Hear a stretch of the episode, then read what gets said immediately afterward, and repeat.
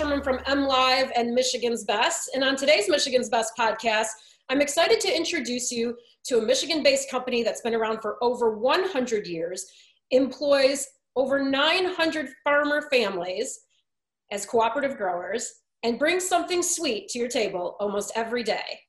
It's Michigan Sugar, and I've got Rob Clark with me right now, who's the Director of Communications and Community Relations for Michigan Sugar. Rob, welcome. Thanks. Good to be here, Amy.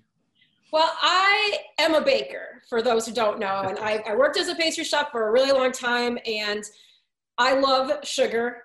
I'm not gonna lie, I have my own sugar drawer here in my kitchen. I've seen a picture. you have, and it's, it's always filled with, with Michigan sugar. You guys, uh, people are gonna know you because you make Pioneer sugar, right, Rob? Correct. Uh, Pioneer Sugar is the brand of sugar that Michigan Sugar Company has been making since 1906. So it's been around for 114 years. That's an amazing business story to be able to do that. And one of the things that I think that really sets you guys apart is your cooperative model. Um, it, it's a little bit different than maybe most businesses are run, right, Rob? Yeah, absolutely. Um, and we've been a cooperative since 2002. So we were founded in 1906, but we weren't founded as a cooperative. Um, that didn't happen until uh, well into our history. And uh, the reason behind it really was that uh, the company that owned Michigan Sugar was looking to sell the company. And uh, at that time, the growers of the company, the farmers, banded together and, and bought the company. So they are the owners. Um, they also grow the sugar beets. Um, now we have a management team that runs the company but in the end, um, you know, we exist to uh, to help those growers profit, and uh, we're very grateful that they stepped up and bought the company back in 2002. It's amazing, and when you hear the number, it's almost 900 farmer families that are correct. That's astounding. Yeah, and they what's really neat is our farmers uh, grow sugar beets in about 20 Michigan counties um, in the Saginaw Valley area, mid Michigan. Um, and we also have some growers in Ontario, Canada. Uh, so we've got about 900 grower owners, like you said, and they're um, farm families. They're like your neighbors. Um, if you got in your car and drove out to Michigan's Thumb, you would pass sugar beet fields and you would pass farms, and, and those are the people who own the company.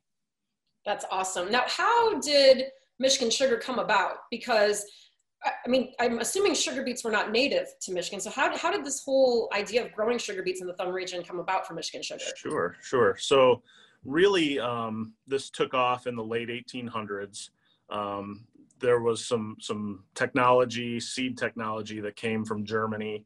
Um, it actually ended up at Michigan State uh, University. It wasn't a university at the time, but uh, they did some research and they they figured out that sugar beets could grow very well in the soil of this region of the state um, very fertile uh, rich soil um, and at the time the lumbering industry in this area had died. And so there was this great need to replace economically that lumber industry. And they they figured out that it could be sugar beets that that really took the place of the lumber. Um, and so they started growing these in the late 1800s. And by about, you know, the mid to late 1890s, there were little sugar companies popping up all over Michigan um, and small processing facilities just popping up everywhere. Um, and actually, um, all of our factories, and we can talk about those in a minute, but we have four sugar beet slicing factories. They were all built between 1898 and 1902. So, you know, we operate and own uh, the, the oldest sugar beet slicing factory in the United States. That's in Caro, Michigan. Um, but they were all built for different sugar companies um, back around the turn of the, the century there. Um, so what happened was in 1906, six of these smaller sugar companies merged together to form Michigan Sugar Company. Hmm. And that's how it all got started way back then. And um, you know, it's interesting that you know there are not many 114 year old companies, and, and oh. we're one of them. So yeah, so we take a lot of pride in that. Oh my gosh, you, you totally should. I, I want to go back to um, the fact that you're still using factories that were built in the early 1900s. So processing of the sugar beets hasn't changed that much, or have you retrofit? How does that work? Sure. Yeah, I mean the the process itself really hasn't changed much in terms of the the chemistry of it, but obviously the technology has changed a great deal over the years, um, and so that is one of our uh, one of our great challenges is how do you take you know a 120 year old factory and continue to modernize it and continue to invest dollars to bring it up to today's uh, standards. And that's uh, that's something that we um, take a lot of pride in. We invest uh, millions of dollars every year to upgrade our factories. Um, if you if you look at the outside of them, that there are places where the walls look old. Like you can see, well, those are old bricks. Those are 120 year old bricks. But inside, the technology is very modern um, and it's it's a fascinating process to see if you ever get a chance to to tour a factory um, and we offer public tours at our bay city factory um, i would i would jump at that chance um, those those tours are on hold right now because of the pandemic but once we get through this we'll get that program back up and running the minute it's open, I'm coming over because I, am totally fascinated. yeah, you would enjoy it. yeah, you would you would really like it. It's, well, it's very interesting. After uh, you and I spent some time out in a sugar beet field a couple weeks ago and seeing how they grow, and they really do just they look like white beets, maybe a little bit bigger, mm-hmm. but they have a green leafy top. And we sliced them up right there in the field and ate them, and you can taste the sugar in them. But going from that natural product and then creating granulated powdered or brown sugar out of it. Just walk us kind of quickly through how that how that possibly happens. I feel like sure. it's a miracle. Yeah well no it's and you're right you know when you're out in a beet field it's kind of neat because people don't really know what a sugar beet is necessarily. They hear beet and they they picture those red beets. Um, and sugar beets are a root vegetable. They grow underground um, and they're white and kind of tan on the outside. When you slice them open, they're white. They look like a potato. And if you lick it or eat it, you can taste that sugar.